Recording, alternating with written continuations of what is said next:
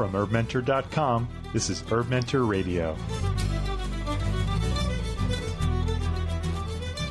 You're listening to Herb Mentor Radio on HerbMentor.com. I'm John Gallagher. My guest today is Christopher Hobbs. Christopher is a fourth generation botanist with 40 years' experience in teaching herbal medicine. Co founder of the American Herbalist Guild, licensed acupuncturist, clinical herbalist, founder of an extract company, industry consultant, teacher, and author of uh, 20 books, most famously the Peterson's Field Guide to Medicinal Plants of the Western U.S., Women's Herbs, Women's Health, and Herbal Remedies for Dummies. Christopher is currently working on a doctorate at Berkeley, and you can visit him at Christopher Hobbs, that's H-O-B-B-S dot com, where there are many wonderful resources for you to explore. Christopher, welcome. Thank you. Thank you, John. And and that resume, you know, what I said there didn't even really scratch the surface. well, yeah, you got to keep busy. yeah, yeah, and you have. Get you know, in trouble was, otherwise. yeah. you know, I, I was um I mentioned the the herbal remedies for dummies book. I think a while back it was like the first dummies book, like you know whatever for dummies book that I ever bought. You know, and I and um and then I didn't consider myself a dummy in herbs at the time. I um but I, I just learned a lot from this book, and um I just love how you put the information together. And but what I really liked specifically in the beginning was there's a lot of just right right in the right in the out, off out the gate. You're just like really getting into a lot of safety stuff and what to look out for and what not to do. And um, but that was, was that your intention there with the, this book? I know you did it 12 years ago, but I I know like you know is do you see a lot of misinformation going uh, like the same amount of misinformation going on today as you did back then, like 12 years ago? Um, yeah, I think they're maybe similar because um, I think there's a lot more good quality information out there, and especially on the web. But uh, also, there there are a lot of claims that you see in the marketplace, and um, I, I think there there yeah there is about the same amount of misinformation. I think there's more good information and more bad information. so there's just more of everything, and and it's up to uh, I think up to an herb consumer or an herb user to educate themselves with all this incredible good stuff that's out there including on the web, and uh, be an informed user. That's that's what herbal medicine is all about. Is is it self care? And of course, there are herbalists out there, that good, well-trained herbalists that you can go to, and get a, a differential diagnosis and a holistic health plan and, and an herbal plan.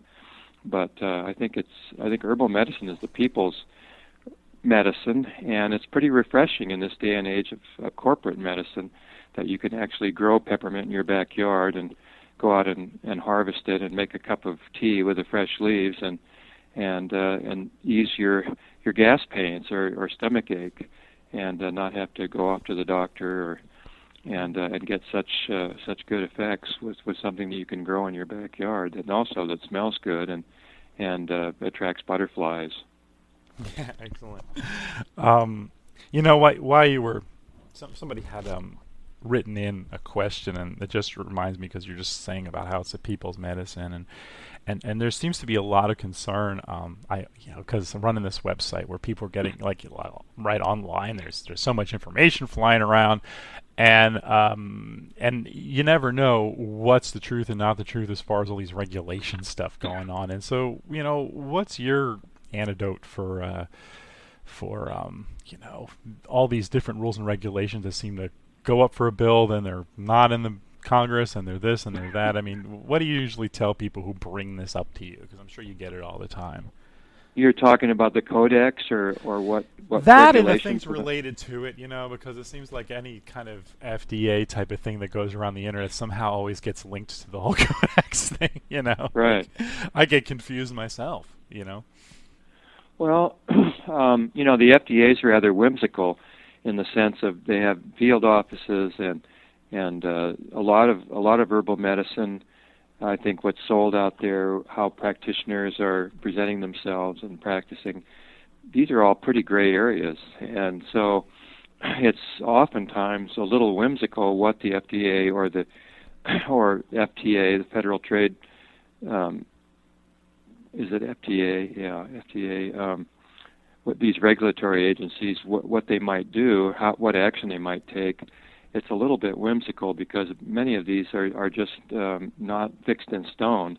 In Europe, there there are definitely more regulations and and they're they're more um, strict on on enforcing them. But I think in our country, we we really have in North America, we have one of the the most open and free climates for practicing herbal medicine uh, professionally as a lay herbalist and selling products and and even though I think regulations are increasing, and of course with the um, GMPs in place now, finally, the good manufacturing practices that that require smaller companies, even uh, even a home home business, uh, to follow certain reg- guidelines about manufacturing and cleanliness and so forth, claims, of course. Um, despite all that, we have an incredibly open system here. I mean, it's much tighter in Europe than it is here, and and many other parts of the world. So we should kind of celebrate the fact that we have have such an such openness in our society to alternatives. And of course, some states I don't I don't know how many now, but California, Michigan have um, a Freedom Health Freedom Act that that allows people to, if they disclose what their training is. For instance, if you're a lay herbalist and you took a training course from, say, Michael Tierra or mm-hmm. some one of the schools, uh, you can disclose that, and you can say, "Well, I've had three years of experience as a as a practicing herbalist, and I specialize in this this and this type of maybe um, self-limiting conditions like colds and flus or whatever your specialty is. And as long as you disclose what your training and background is, and you're not making exorbitant claims, and uh, you know you're free to practice as a as a lay herbalist, and that's and you won't be prosecuted. And and that's you know that's that's really amazing because I remember in the even in the 90s I I was practicing in the early 90s, I was practicing as a as a lay herbalist, and and uh, we were we were constantly in fear that we would be prosecuted. I knew doctors that that were actually prosecuted for giving herbal supplements to their patients in the late 80s and early 90s. So the climate was quite a bit different then, and it's opened up quite a bit. Even though I do hear dooms you know people talking about well the regulations are increasing and our freedoms are being taken away and so forth i think we have an incredibly open system and a lot of freedoms to be thankful for but, now that may change right. but uh, that that remains to be seen yet but it seems like to me when i hear that i think that kind of stuff and people bring up fear that way to me it's just a call to say well, you know, nobody can take away the herbs that grow in your garden or your backyard and your ability to, to make medicine with those and share them with your community. No, that's absolutely right. And that's what's so incredible about herbs is that, they, again, they are the people's medicine and they, they will always be open and free to use. I mean, you can go wildcrafting and there are many weeds around that, that are very useful, such as St. John's wort is a weed. It mm-hmm. grows all over Northern California, Southern Oregon, and uh, you know how are they going to get rid of that and, and and garlic for instance i mean are they going to ban garlic you know so so it, it, it you know it's just it, it's there it's free of spices most of the spices in our kitchen cabinet are also uh, you know er, very exactly. no Turmeric. more spices people yeah. Yeah that's uh, that's gonna they're gonna have regulatory labels on on uh, turmeric and cinnamon cinnamon for you know you can't use it for diabetes. You have to just put it in your on your toast or whatever yeah, but yeah. but but you know don't think of it as a as a as a as a healing agent or a preventative right. you, you go to the pizza restaurant and there's a little label on the uh, oregano. Or the or the pepper sh- you know the little shaker where they put all those uh, cayenne peppers in there. Man, that's that's good stuff. I always think that that counteracts. You know, if I I don't have pizza very often, but we have a really nice uh, pizza place here in Davis that that has a whole wheat crust and organic and lots of vegetables on it and and so once in a great while I indulge but I always put lots of of cayenne you know those ground up cayenne mm-hmm. uh, pepper pods on it and I think well that probably counteracts any of the cholesterol that I'm getting from the from, from all that cheese. But it tastes so good that that I think it counteracts it too. Exactly, exactly. So, um, so w- what really struck me when when looking at your background is um, fourth generation botanist and herbalist, and you know, as I'm a dad, you're a dad, and we're both dads of young kids, and and um, you know, what was that like going out and collecting plants with your dad, and what we were, you know, that must have been really cool. Well, it really was, and that got me going on a path that I'm still on today, and and um, he was he was a he taught ornamental ornamental horticulture. Hmm. Excuse me. He taught um, well, he was an entomologist and a botanist, but he taught ornamental horticulture. He knew all the plants. As we were driving around Southern California, I'd say, "Dad, what's that? What's that? What's that tree over there?" And what's that flowering plant? And he'd always say, "Oh, well, that's that's a ornamental cypress or juniper or you know, I still remember asking him a lot of questions and just had a natural interest, I guess, maybe because he was interested. And then uh, in the summers, we went to to uh, Tahoe for about four or five years when I was around eight, nine, ten, eleven, twelve, and he was he was a professor, so he had the summer off. So uh, he took us to Tahoe, and and uh, and he was an agricultural inspec- inspection uh, person at the border there just for two months during the summer, and so we got to run wild and and uh, in the fields and forests there around Tahoe. And this was in the early days when there wasn't as much development, and uh, to see a lot of flowers and plants and develop a love of nature. And I'd always take things to him and say, "What's this? You know, what's this plant?" I don't. And uh, so he he was pretty interactive with that, and um, he yeah, he was just such a big influence on my life, and I'm still, you know, I'm a basically my PhD is in is in botany and um, all related fields and chemistry and pharmacology and so forth. But he's he's still inspiring me today, and and uh, he he passed it around '83, and he was still mm. collecting plants and insects out in the field, and still excited about his work. And, mm. I hope that's me too. I'm, I'm still very excited about learning and and um, as I get older and and um, just so thankful that that I had that influence in my life. Yeah, but what was really struck me too is that you know coming of age and especially coming of age uh, in the what it probably in the late 60s early 70s i'm just trying to figure out the math here between everything and and and uh, that you actually didn't rebel again christopher turns into a stockbroker because his parents were herbalists and botanists. Well as it turns out you know my dad was was about as radical as i was. I mean i was a hippie. I became a hippie in the late '60s, and and just knew that that was the lifestyle for me. And and uh, he he was actually uh, into Zen Buddhism before before hmm. that, and used to take me to Krishnamurti to hear him speak, and wow, and Ojai, and and was actually smoking pot and dropping LSD before I was. So so he he was a pretty exceptional.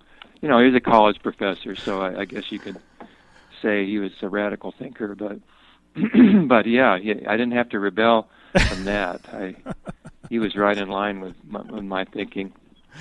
Well, yeah, I was thinking of that TV show. It was in the '80s where the where with Michael J. Fox, right, where his parents were hippies, and then he, he becomes a Republican. You know, yeah, um, it's a good. Well, Reagan. it usually happens that way, doesn't it? Every other generation.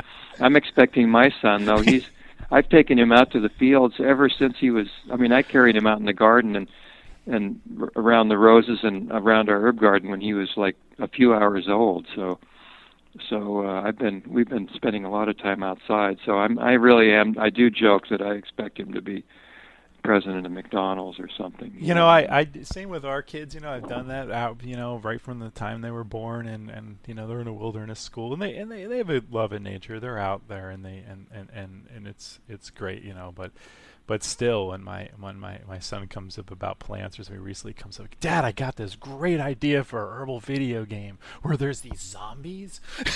and I'm like, oh, well, at least it's herbal. yeah, exactly. Oh, my son's really into into Legos. He's a he's a total Lego freak. Oh, we were just down in California. And, Uh, we took a trip down to Legoland. That was great. Yeah, we were down there too over the holidays. Oh, we just uh, followed you up there. It was awesome. so, yeah, it was really fun. I enjoyed it. yeah, it was it was good. I had a good time there. So, my, except Kimberly, my wife's back went out about halfway through. Speaking about backs before, and it was on the little airplane ride. You know, yeah, we we still can't figure that one out. But anyway, um, but you know, another thing about your uh, uh, background, um, you know, is uh, um, really interesting. Uh, that on your mother's side, you had a lot of herbalists. And did you say your grandmother studied with a Chinese herbalist or something, or? Yeah, she That's she crazy. actually did. My great grandmother was a tarot reader and a and a, a lawyer in in New York, and wow. she left her husband and moved out to Montana and became a tarot reader and herbalist. And this, you know, this was pretty radical for the for that day. This oh, was yeah. probably in the late 1800s, and or, or very early ni- 1900s. And then my grandmother, my my mother's mother, uh, was was the was the neighborhood herbalist on Colorado Boulevard in Pasadena. They moved from New York out to out to Pasadena in the early 1920s, I think, or even 1919, 1920, right around there. And uh, she had her own herb garden in the front front yard, right in Pasadena, there on Colorado Boulevard, and and uh, then she took the trolley, the red line, when it, before it was dismantled by Goodyear, uh, she took the trolley from Pasadena down into L.A. and yeah, studied with a Chinese herbalist for several years. I, I read, I have her notes and wow. some of her formulas and so forth, and and she, they had they had solar panels on their roof, you know, for hot water, and uh, and an organic gar- herb garden. And this is in the t- early 1920s. Wow. So it's pretty pretty cool. That's fascinating. Gosh, that'd be yeah. That's that's that's a whole that that's that's really cool. I mean, I compare that to my family and where they came from, and I'm like, um, yeah, it's a miracle that I'm even talking to you. well, um, when the when the call the plants have something in mind for us, we.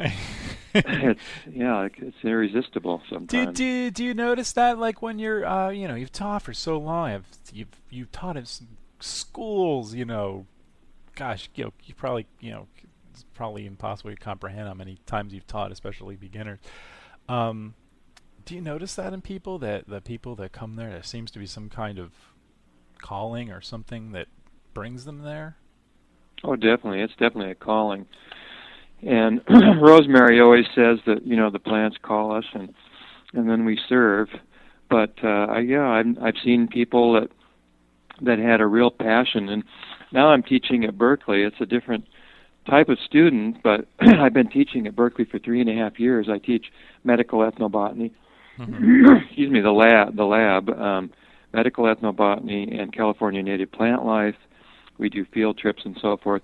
But this last semester, I had um, almost 30 students in the medical ethnobotany lab. We see a lot of plants and go to the garden and mm-hmm. and learn plants uses and identification plant families and so forth from different cultures, um, and and it's really really fun to be able to teach Berkeley students. are usually very motivated, but out of about I don't know 26, 27 students, I had about six or seven that really were motivated and just you know turn change their life. I had a couple students that you know this class really really changed their life and they decided to go on and and they, they really are highly motivated to mm-hmm. take further training and a couple of them have uh, one of them went to Bastyr College and mm-hmm. and uh, so it's really really exciting to see those few students that are just really have a fire in their belly and a lot uh, Hello? Oh yeah, okay. Yeah, yeah, I'm here. Okay. Um so so but it's not everybody but but you do see even in seminars and conferences, you you still see some. I don't, you know, I don't know what the exact percentage is, but probably uh, a few percent, up to ten percent of students that just are really, really fire have a fire in their belly, and mm-hmm. and um, you can see it's a calling for them. Wow! Wow! So so at so um. At, Teachers at, always always live for those types of students that are are so motivated and so passionate because that really feed, really excites us and gets our fire going too. Well, but when you're working with someone as, someone new, like, um, and you're seeing that passionate student, and they're like, "Yeah, you know, I'm, I really want this." Like, what foundation or where do you come from when you're where do you try to connect them to? You know because it seems like different teachers i see uh, uh, or i've heard a lot from you know, people like Susun Weed and other people that i've read their books or seen them at conferences. You know, the, every, what's what's so dyna- wonderful is how dynamic it is at the conferences when I, I can go see someone like yourself or stephen buhner or Susun Weed and and and, and there's there's course similarities but there's you know everyone's got their own voice and what they've discovered is their way to connect. What do you find that is for you? Well, that's changed quite a bit over the years, and mm-hmm. I, I was like herbalism is is basically uh, authority based in in one sense. I mean, there's a good aspect to that in that it's an oral tradition, written tradition that's passed on from generation to generation. The stories it's really generated are really oriented oriented towards telling storytelling, and that's the way that people remembered how to use herbs and, and how to treat themselves and prevention and incorporate the the herbal medicine into their lives through stories. It's easy to remember, um, and especially before before writing.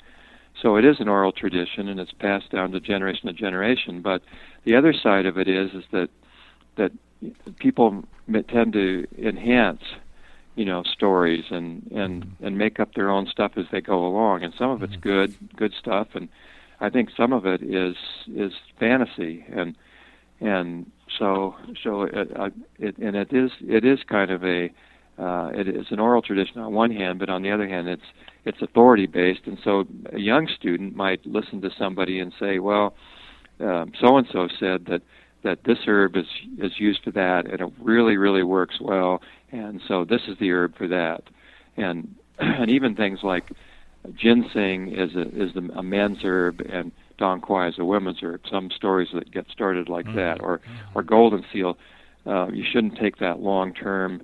It's toxic, or you know. So you you get stories like that that are passed on. Echinacea shouldn't be or should be used long term, and people just pass that on and now as a science, I mean, I'm a root digging herbalist, and mm-hmm. and certainly um, honor my ancestors and the traditions. But I'm also an, a scientist nowadays, and and I, I so I I really encourage students to think for themselves and to really investigate for themselves. And so, it, yeah, it's wonderful taking classes from Susun Weed and Michael Tierra and, and Rosemary and, another herbalist. and uh, but I think we have to really take it take take it as an inspiration of somebody who has dedicated their life to herbal medicine and has a passion. And I think the passion is what what we really is can be passed on. The passion and the excitement and and some basic information maybe, but I, I don't think we should pay too much attention to the to the minute details because those are the things that we have to learn for ourselves. We have to start, and I'm just encouraging students all the time to stop reading about it and talking about it and mm-hmm. just do it mm-hmm. and start collecting herbs and going to the fields and looking at weeds and and dissecting flowers and looking at them more closely and taking notes on plant populations and how they're growing and what plants are growing together and really investigate look deeply and experience it for yourself and brew go out and pick some rosemary and brew it up and drink drink it drink it at a time um, so it, it's really really doing it for yourself and not reading about it so much. There yes there's so much good information out there. Just use the use the teachers for inspiration. Well they've done it for a long time and mm-hmm. and and they and, and i i'm hearing that it's safe and that, that I can use plants fre- fresh, and um, so so I, it's just really important to for for me to to encourage students to to really learn for themselves and experiment and practice and and look more deeply, and also use a site like PubMed.gov, which is the world's largest medical database. Hmm. Uh, that that is free. It's free to search. Uh, it's it's the National Library of Medicine, and so you can look up almost any topic: herbs for asthma, herbs for for diabetes. excuse me, and then you can you can see what research has been done out there. You can get a review article and read about it, and even the tradition somewhat in the introductions. But you can see what what actual clinical studies have been done on certain things. I mean, just because an herb doesn't have clinical studies, human mm-hmm. clinical studies, doesn't mean that it doesn't work. But it's nice to know that St. John's Wort has 30 clinical studies, many of them controlled double-blind studies, show and meta-analyses. excuse me, where expert reviewers review review all the studies, and the, and conclude that St. John's Wort extracts are just as effective as mm-hmm. as Zoloft or or other SSRIs with half the side effects and half and and a quarter of the cost. Mm-hmm. So it's it's nice to know that even modern science and modern medicine and more systematic investigation of herbal medicine is showing that, that they are are very effective and they are safe, and that's another piece of the of the puzzle today, especially for of course medical practitioners. And if if herbal medicine is going to be integrated into mo- mainstream healthcare, I think we need we need these types of investigations to go along with with uh, the you know handing down the the folk folk tales and the stories mm-hmm. about about how dandelion is good for your liver and can help with acne or something like that.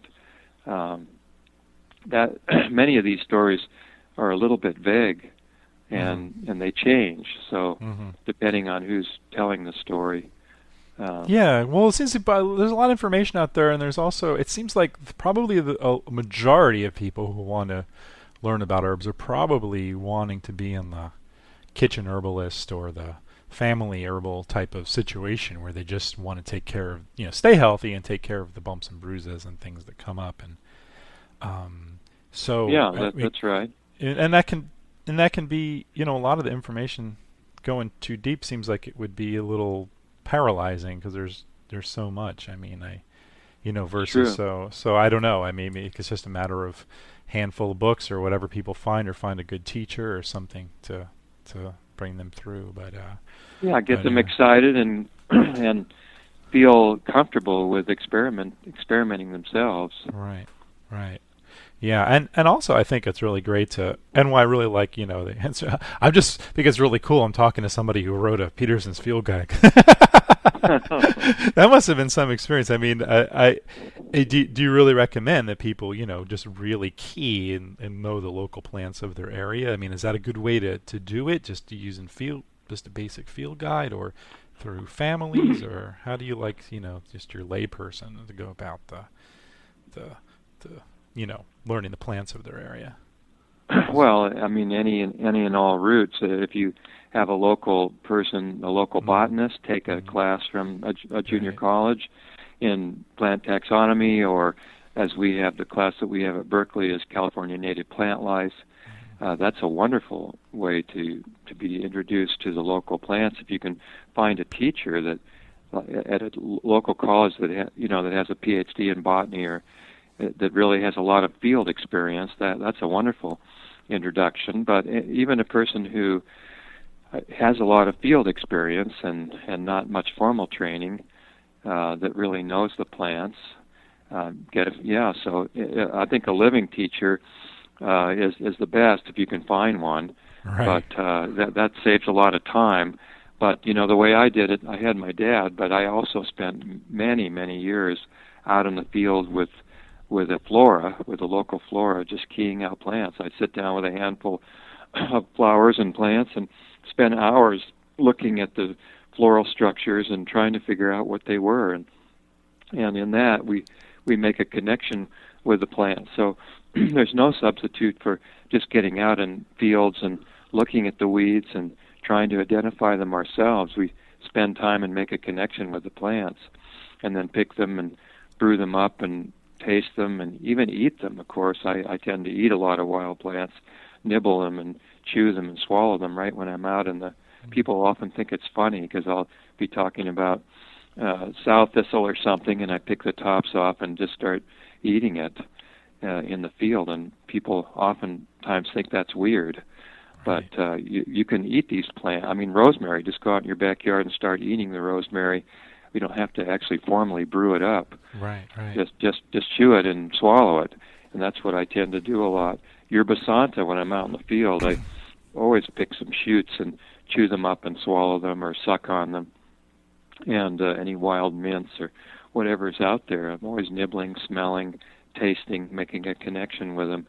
But um, yeah, field guides, any any route is good. Mm. Field guides, especially uh, like a Peterson field guide that has pictures and and uh, if you want to get more technical uh, and enjoy investigating them more deeply than than your local flora, uh, like you know in California we have the Jepson manual, which is for the whole state, but many times there are regional floras too. Like we have a flora of Santa Cruz County, flora of Marin County, flora of San of um, Monterey County. So get a local flora if you can.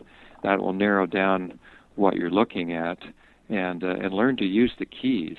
Mm-hmm. Uh, the keys are just dichotomous choices that you, where they'd say the plant is a shrub or or is it a tree or you know or what what's the flower color and then you you make different choices and then you eventually arrive at maybe the exact genus and species of the plant that you're looking at and and uh, that's good to know. Uh, also, I always recommend that people learn the few lethal ones that are out there in your environment. It's, that's very important to uh, get a, a book on toxic plants uh, or or a field guide of your area and learn that that water hemlock could actually kill you, and poison hemlock and and uh, if there are any ones that are actually lethal, uh, make sure to learn those first and and respect those. You, you know, I, I gotta ask you just because this question actually just came up. Someone was talking about water hemlock in our in our forum in our user forum, and they were saying that uh, they picked chickweed that was growing next to hemlock, and they ate it, and it gave them a bad reaction. Now, plants can can, can plants in all your research, I, like I, I, I was it I, I was stumped because I said, well, maybe I really don't know. I never heard of this, but maybe I really don't know because it's nature and nature is, does what it does, and it's uh, it's, it's impossible to understand it all. Um, the, in your experience, the, the uh, can plants take on chemical properties of plants that are growing next to it? I mean, I'm thinking chickweed's very watery, and maybe it's something in the water that got in the plant and it absorbed. What What do you know about that? Do you know any? No, I really don't think that's possible. That's what I, I, I'm a chemist. I, I know chemistry pretty well, ecology, mm. I, I, I allelopathy. I mean, chemicals do excrete chemicals from their roots and and their leaves and aromatic chemicals and so on. That's called allelopathy, and mm-hmm. to kind of signal other plants that they they shouldn't grow too closely. That they're limited resources. They're competing for those resources, or they're, if you look at it another way, they're they're agreeing to to partition the resources in a certain way. Uh, so they're kind of working together.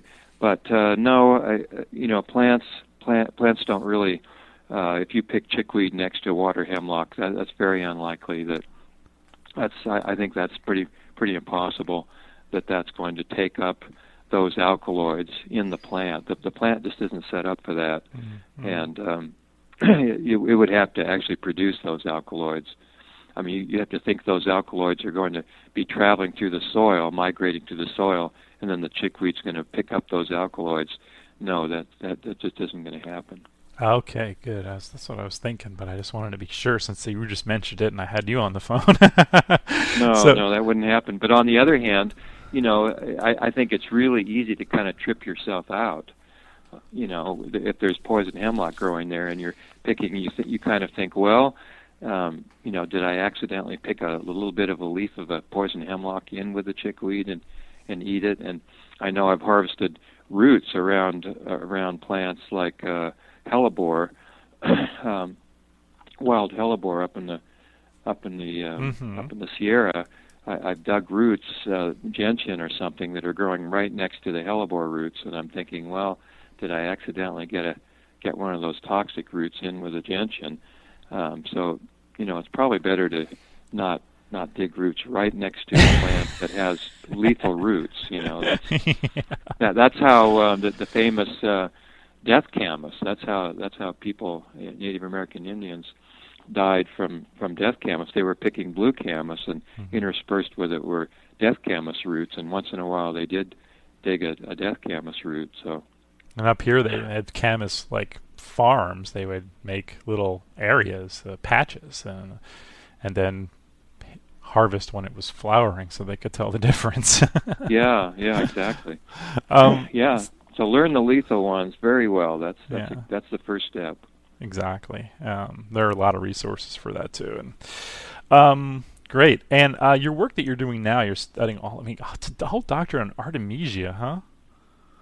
That's yeah. A, that's yeah. so. So that's of course for those don't know that it's the genus that mugwort's in, and um, and what you, but, but I heard you at a botany class, and what you're finding out is that though I heard you say that though you know the way things are keyed out in field guides and whatnot, and that way of organizing plants is a great learning tool. But you're saying it's actually in reality with some of the genetic research you were doing, it's actually a little different than we think.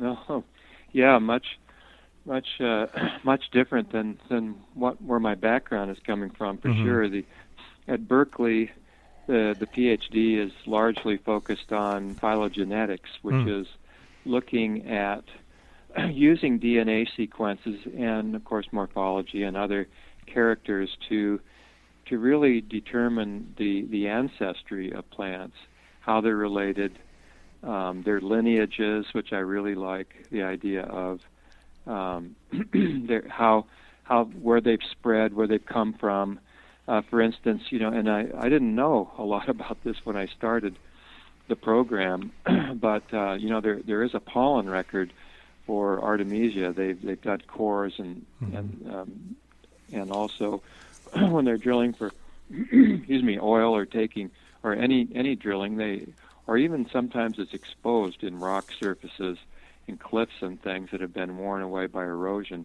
for for centuries and centuries, maybe thousands of years. But the, the pollen record for Artemisia goes back 30 million years. So that's hmm. when it first showed up in Central Asia. That we think that's where the genus started, and then it came into North America. The first pollen records in in the western United States in Montana and Wyoming is from around 18 to 20 million years ago. So if you can, it's just hard to imagine that that like for instance mugwort, western mugwort or or mountain mugwort, which we have here in the West, have their ancestors came into North America from Asia over the land bridge of Beringia about uh, probably around 18 to 20 million years ago. So, I mean, how adapted is that? How, I mean, when you think of looking at a mugwort, their ancestors were here 20 million years ago. It just blows my mind.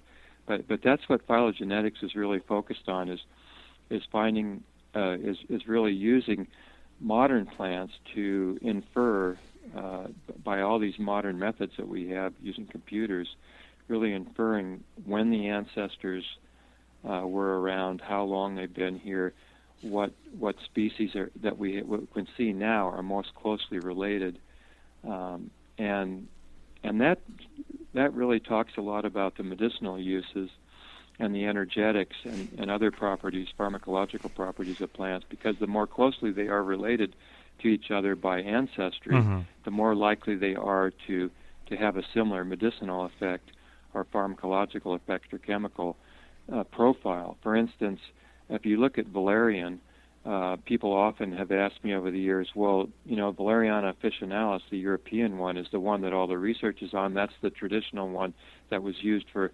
sedation or calming. Can we use the the ones that are in North America, like we have three or four in California? Are those the same? Are those, do those same have the same sedative properties? Right. And which ones are more likely to be to be stronger and more like the European, the traditional one? Well, you can figure all that out with with phylogenetics. You can make a tree. You can collect the samples and and match up the DNA sequences and see the changes in ba- in in, uh, in bases uh, ATCG over the over the over time, and and you can draw a tree. You can the computer and the statistical algorithms that we're using. You can generate a tree that will infer how what the sister groups are. So you can look at a really active one, like uh, well, in my case, Artemisia annua, which has got the anti-malarial drug and anti-cancer drug in it, called um, artemisinin. Mm-hmm. And you can look and see in this very large genus of about 450 species, are there any other plants in, in Artemisia uh, that maybe lo- grow in my local area that have artemisinin in it? And you can, uh, and basically that's what I am I'm inferring by matching up all these sequences by by collecting the plants in the wild, by an, analyzing them. I can find out which ones also have artemisinin in them. In the case of valerian or arnica or many of the other traditionally used herbs, which other species that are in a in a different continent even can those be used? Are those the same? And so you can answer questions like that uh, that are more practical. But just understanding, it's really important to understand how plants are related to each other uh, and whether they're the same taxon or or actual entity or not is really important for conservation efforts.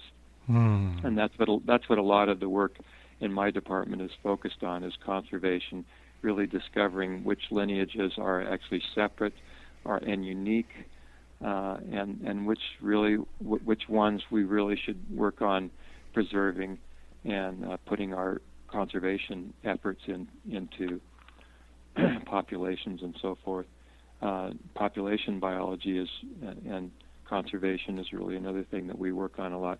But my work on Artemisia is broader than than um, than just the phylogenetics. That's the foundation. Then I'm also analyzing the essential oils, the, the volatile oils, because all Artemisia have uh, have aromas. They're they're very aromatic. That's why they've been used in medicine. And so I've I've been doing analytical work with GC mass spec gas chromatography to to really identify the individual compounds, maybe 100 or 150 different individual compounds in the, the volatile fraction that, that we can smell. It's an amazing array of chemical compounds in there and very variable depending on the, the species. Uh, I'm also working with eco- the ecology of populations.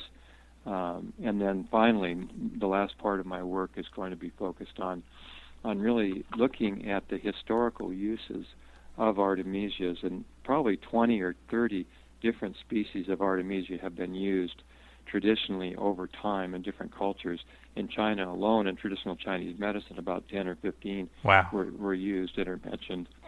And in the Western cultures, you've got tarragon, you've got wormwood, of course, mugwort, uh, you've got a number of other species um, that that southernwood that that were used and mentioned in the ancient herbals. So my what I'm going to do is go back through time. I have a library, herbal library with about 8,000 books with with old herbals and materia medicas, and I've been collecting them since since 1968. I bought my first my first herbal.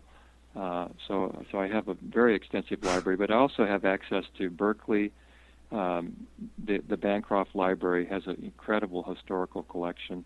UCSF at, at San Francisco, the medical school has really good, good uh, old herbals and, and medical books. So I'm going to basically comb through the, the literature very carefully in all different cultures, and then, and then make a huge data matrix on the uses of, of artemisia throughout history, and then using these same phylogenetic techniques, uh, infer a tree, come up with a tree that shows the knowledge and the, the the lineages of knowledge and how the knowledge was passed on from generation to generation, herbal to herbal, like starting with Dioscorides or in the first century AD, 1900 years ago, ago or even the the uh, Syrians and the Egyptians and the Greeks my, looking through their literature, what what we have, and uh, and then drawing a tree using these modern methods and computers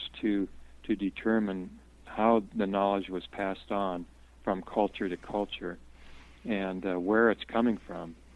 So so that's an exciting project. Wow. Be the last the last part of my my dissertation. Wow, that's incredible. Thanks for sharing uh, all that with us. That's that's um, I'm looking forward to see what you do with all that, and probably anyone who um, goes to a herbal conference where you're speaking at in the next uh, few years will probably get a good presentation of what your latest things that you're doing.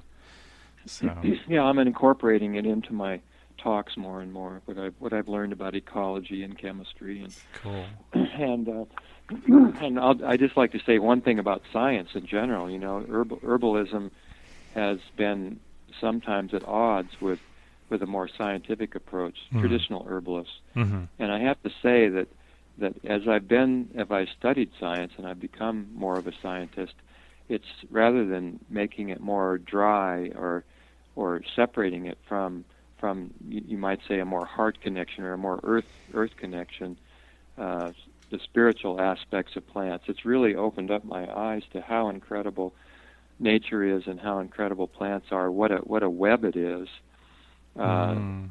and and how much mystery is still there. I mean, just looking at a leaf and knowing what's kind of something of what's going on inside that leaf, all the the gas exchange, the the photosynthesis, the you know that a, that a leaf and the chlorophyll can can take a the the the photon packet of energy that comes 93 million miles from the sun and excite an electron to a, to another energy level uh, and that's how it captures the this this small amount of energy.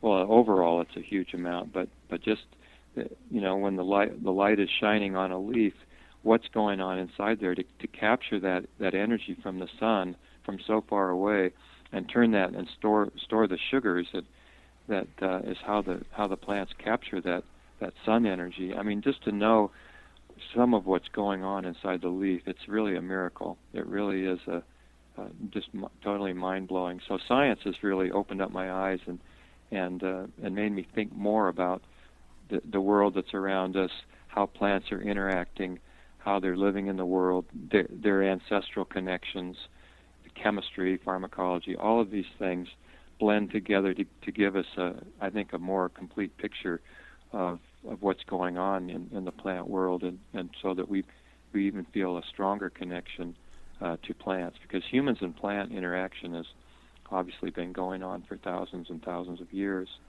wow. and uh, if not longer. Wow, thank you for uh, th- thank. I pretty appreciate that work you're doing too because I've talked to a lot of folks on this show and and um, and it's I'm really impressed how many people uh, are kind of saying, hey, you know, things don't have to be separate here in the scientific or you know even medical world. You know, we can uh, you know work together, and this is how you know there doesn't have to be this or that. It can be all work together and be complementary. So that's wonderful. Exactly. Um, so before we just wrap it up, uh, people had written in some questions, and maybe we can just give some uh, quick answers for people because uh, I we got so into the conversation that I kind of lost track of time. yeah, sorry. um, um, uh, Michael uh, here um, loved your medicinal mushroom book, and he just wanted to know if there are any significant discoveries or added info on medicinal mushrooms since your book was published that you've, you know, big ahas maybe that you've realized since you've published the book. Well, a lot of things, and I've been working on a third edition for for a few years, but the literature is vast since I wrote the second edition, mm. and I've been I have written a couple of review articles that are available on the International mm-hmm. Journal of Medicinal Mushroom site, which is begelhouse.com. Uh, dot com, okay. B E G E L. So you can check those. Those are more recent uh, reviews that where where I talk about how beta glucans, uh, the, the the giant polymers in, in in mushrooms, how they affect our immune system, the the dectins um, receptor sites, which are ancient sites in our body that are triggered by by mushroom compounds, um, and and so th- that whole story is a fascinating one. I think why do why do animals respond to to mushroom polymers, cell wall components, the beta glucans? Why do we respond in such a profound way that it triggers this this broad spectrum immune response from us that turns out to be protective against cancer and viruses and bacteria and have an immunoenhancing effect? And that whole story is just fascinating and uh, I, I do write about that in, in depth in in the in the reviews that I've written uh, for the International Journal of Medicinal Mushroom, which can be downloaded uh, on the Begel House site. Okay, great. Uh, so so I would recommend those those reviews for more up to date stuff. But you know I've I've learned a lot. I've done every every year. Well, just in this mushroom season that we've had in California, the last few months I've given my medicinal mushroom talk a number of times. I'm actually giving it tomorrow uh, in at UC Berkeley uh, to a group of people. So I, I've really been keeping up on the the literature, and I, I, I just can't really mention one thing that I've learned. I've learned so many things in the last five or ten years, but uh, but I will say that there are a lot of unanswered questions about the dose, what species is the best, uh, mycelium or fruiting body, which one is the is the, the most potent, uh, the the type of preparation, a water-based tea, an, an enzyme product that breaks the mushroom down, um, a tincture. So so what's the best preparation? These are questions that are not completely fully answered yet, but we do know a lot more than we did 10 or 15 years ago. That's true.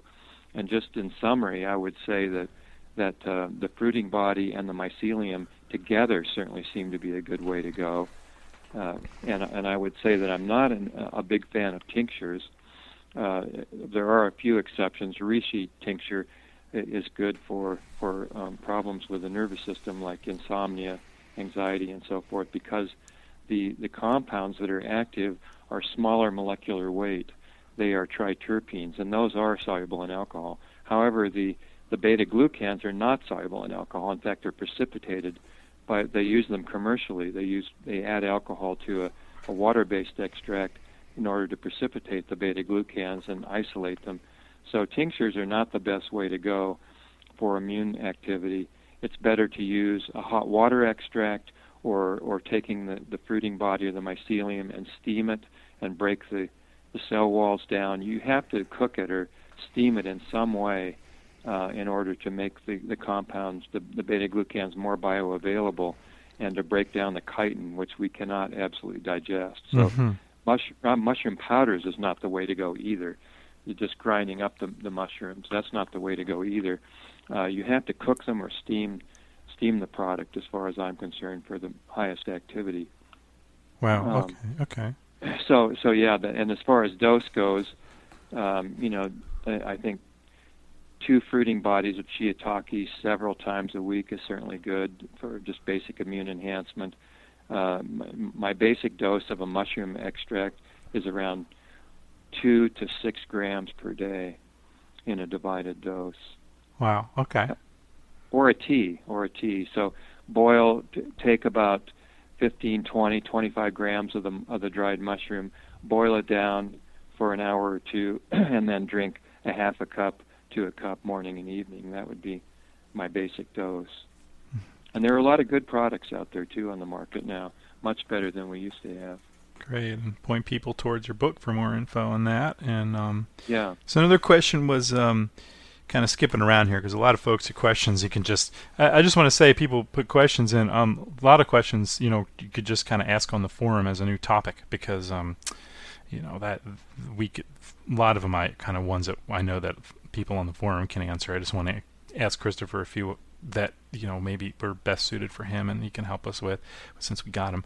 Um, and um, a really good question was the best source of information on what menstruum extracts. Um, like uh, let's see, it's like she's wondering a resource um, that talks about um, like which menstruums might work best with different herbs. Like for example, what's a uh, difference between an echinacea extract and glycerin versus alcohol? Do you know of a good resource, or do you just have this rule of thumb that you always just go by? Um, I have, uh, yeah. I mean, that's that's uh, been a long-standing question. You have, and there's unfortunately there's no mm-hmm. black and white easy answer. The, mm-hmm. the I think it takes some study to to really realize what you're trying to get out of the herb, first of all. For instance, for echinacea, uh, you're talking about echinacea and glycerin. Echinacea, uh, in fact, any herb is a complex mixture of compounds, so there, there's not typically one compound that you're trying to get out necessarily. However, having said that, there are some exceptions like golden seal. You're looking for the berberine, but mm. but there is an essential oil that you want to get to that might be part of the activity, and there are other compounds. So um, I think my general my general advice on on really finding getting the best information on that is to study the chemistry of the plant, and for that I would I would mention one book that I think is probably the best one out there, and that's the the Potter's uh, new cyclopedia of herbs that the the I guess it's a, the third edition now that was published about two or three years ago. You can buy that online. The Potter's New Cyclopedia of Herbal Medicine. Uh, that, that because I recommend that book because it has so many herbs in it, including even some Chinese herbs, and it has a summary of the, what we know about the chemistry, including the sources and also the pharmacology, dose, traditional uses. But it has a very good summary of the chemistry. So once you know the chemistry, for instance, in echinacea, or look it up on PubMed. Many times you can find some very good information on PubMed.gov. For instance, echinacea, what are the active compounds uh, that you're looking for? Well, we have some lipophilic compounds, in other words, mainly alcohol soluble, um, non water soluble compounds that, that cause that buzzy, uh, tingling sensation. Um, those are alkylamides, and those those are water soluble if you boil the water, but not very. They're they're more soluble in high alcohol content, and they're not very soluble in glycerin. So if you so that's part of the immunomodulating effect. Also, you have polysaccharides, which are water soluble. Um, those would come into glycerin. Those would come into a tea. Um, and and you have other compounds too that are non-water soluble and non-alcohol soluble. So for me, the, the best preparation of echinacea would be to how the Indians used to do it, and that is just basically take the fresh root or dried root and chew it, mm-hmm. chew it up and swallow it, and you're, you're actually going to get a full spectrum of all the compounds. When and I will say this, and that is, look at the traditional use. Plantain was used fresh, and and it was chewed or applied, or, or eaten or made a tea out of, but but also used fresh a lot. It was just applied to a wound, just uh, chewed up or ground up the fresh material. And actually, that if you look at the chemistry, that's the best way to do it. That's absolutely the best way to do it because the active compounds are are unstable. So if you look at traditional mm-hmm. medicine, mm-hmm. how how it was used, how it was prepared, oftentimes that will give you a big clue about the best way to use it. And then study the chemistry study the pharmacology, look on PubMed, look on in the Potters. And then there's another book called the Merck Index. Get a fairly recent, like the 11th edition of the Merck Index, and you can look up any compound, like for instance the alkylamides or menthol and peppermint, and and that will give you some basic information like how volatile is it, what's the boiling point, so is it going to come off in the steam of a tea, and also the solubility. Is it very soluble in water? Is it slightly soluble in hot water? Is it soluble in alcohol? Uh, so between those two books, the Potters and the Merck Index, you can really determine uh, determine a lot about how to tailor your menstruum. What type of preparation is best? Is it a hot water extract, an alcoholic extract, glycerite, and so mm-hmm. forth? I, will generally say that glycerites are tend to be the weakest of all um, of all extracts. They're only used, I think, for children is the best way, and to put some flavoring in there. I don't really favor glycerites. Yeah, and how many people do? Much. It seems so. Uh, they people want them seem to want them to be really. no, they're, they're they're just not very strong, and and maybe for kids they they have a little bit of a use, but I would much prefer a tea. And I and I want to say one more thing that I've learned that through the literature and through personal experience, and that is the tea is chewing the, and swallowing the herbs is the best because you get the full spectrum. You mix it with the saliva. It's also the most convenient. You just go out in your garden and you know eat it. You can also juice it. That's a great way to do it. You can dry the juice, add a carrier, and dry the juice in a food dehydrator. That's really a great way, like nettle juice or or plantain juice. Just dry the juice. That's an incredible way because you're getting everything. You're getting all that's in the plant in its whole form. And uh, the next best is a tea. It's definitely better than a tincture because studies show that hot, that even though compounds are not very uh, water soluble, um, if you look at them in an isolated form, in the context of the plant, the plant attaches sugar molecules and create a glycoside for many compounds like steroids, for instance, in, in um, ginseng those compounds, those sterols, are not very water soluble in and of themselves, but in the plant, the plant produce, adds sugar molecules to it. And why? Because in the inside the plant, it's all a water world. It's a wa- it's water-based environment. Mm. So the plant has to attach sugars to be able to move it around, you know, from the roots to the leaves, and vice versa. So when you make a tea, you're getting almost everything out of that plant. I don't care whether the compounds are large and not very water soluble in and of themselves. In the plant, they are water soluble. So teas are absolutely the best way to go for, for many types of, of, of herbs, most most herbs. Um, and, and I'm just a big fan of tea today because That's great. That's great because no matter how complex you can get in all the research and all those books and manuals, it all comes back to a cup of tea. That's right. That's right. I've come full circle. You know, I, I've spent years and years studying chemistry, pharmacology, and I come back to the very basic, simple herbs: garlic, ginseng, turmeric. You know, the ones uh, nettles, the wild weeds, the ones that you can grow locally, the ones you can harvest, the weeds, the spices in your kitchen. I mean, can I? Do I have time to tell a quick story? Sure, sure.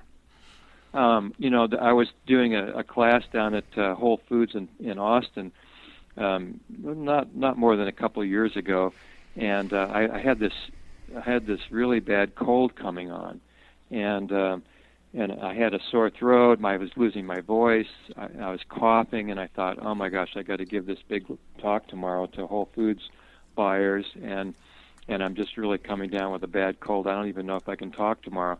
And so, you know, I don't know if you've ever been to Austin and this the, this huge new Whole Foods there. This is the world's largest health food store. I mean, it's like a football stadium. Yeah, yeah. and you, you walk down the aisles, and and you know there there are little um, little environments of wine and cheese and Mhm. and bologna and sausage and wines and you know all this other stuff. And then the supplement, the dietary supplement department is like you know a hundred feet long and it goes up way over your head, so you'd have to get a ladder to get up to the highest products. So I was wandering down this aisle thinking, well, what product could I buy um, that that was going to help me with my my cold and flu and my my throat and everything, and and so I can be better for the talk the next morning. And I'm walking down these aisles and I'm just thinking, well, wow, you know, I mean, I know so much about about the products. I've been involved in the industry for a long time, but I'm really confused what of what product to really get. Should it be an elderberry syrup? Should it be an echinacea extract? Um, you know, and so in in this befuddled state, I was walking down the aisle, and then I happened to glance down one of the side aisles, uh, one of the the breaks in the in the aisle, and I saw the produce department. So I thought, well, wait a minute, you know, there are some real herbs down there. So I wandered down there, and I ended up buying like some ginger and garlic, and they had bundles of organic thyme and and sage and and oregano, and so I just ended up buying a, a bundle of fresh herbs and some garlic and ginger, and went home and just started eating all this stuff. I didn't even have any way to brew it up. I just started eating thyme and and sage leaves and and garlic and ginger, and the next morning I was great. I was feeling really. That's great. it's all So, you supermarket know- herbalism. just go to the source. Just go to the source. exactly. You know, Christopher, um, you have a great uh, so uh, ChristopherHobbs.com. Folks can um, you have some great stuff like the online prescriber database and virtual herbal that Yeah. kind of stuff. So I encourage folks to go there. I also noticed that um, are you still offering your correspondence course? Yes, yes. You, there's a link to the correspondence Mhm. course, which is foundations of herbal uh, of herbalism.com. You can either go to that to see about my my um, distance learning courses, um, and or you can link it through through ChristopherHobbs.com. Um, and I always like to ask people I interview because, uh, um, you know, d- if there's a preferred p- way that you like folks to check out and get your books, do you just go to Amazon, or do you have a favorite little online bookstore you like to support, or do you have your own thing, or how does that work? Yeah, Amazon is fine, or, or or any. You know, I I always think that. I mean, some of my books have been around for a while, so so you can go to bookfinder.com and you can probably find a used copy Okay. of almost any of my books. Mhm. uh, out there. So so I would buy a used copy first, and and then or you can find used copies on Amazon. But Bookfinder is the world's largest online source for used books, um, or, or abe.com, Abe. Right. Um, but but so any of those sources buy a used copy of it. That's great. Very few copy, people, very few people care people towards used copies of their books. That's great. yeah, yeah. Oh, sure. I mean, uh, t- to me, the, the, it should be the, the information should be available and free, and I, awesome. I just want to share as much as possible. And you do have a ton of articles on healthy.net as well, like practically a book's worth. I noticed right there. Yeah, yeah, they've got a lot of articles, and I have some more articles on my website. Mm-hmm.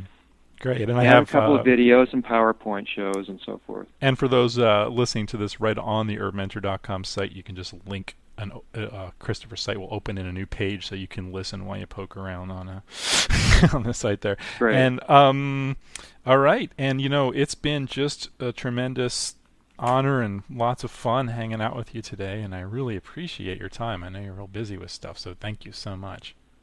Well, thanks a lot, John. I really appreciate it and had a, had a great time myself. Awesome. Maybe we'll have you back if I get a chance, or something. were maybe okay, catch up sure. with you Any at a conference. topic that you can think of is fine. Yeah. Awesome. Awesome. All right. Thanks a lot. Okay. Thanks, John. Herb Mentor Radio on herbmentor.com is a production of learningherbs.com. Visit learningherbs.com for free herbal lessons, including Herb Mentor news, home remedy secrets, and supermarket herbalism. You'll also find the herbal medicine making kit and our board game Wildcraft. Herb Mentor Radio. Copyright learningherbs.com, all rights reserved. Thanks so much for listening.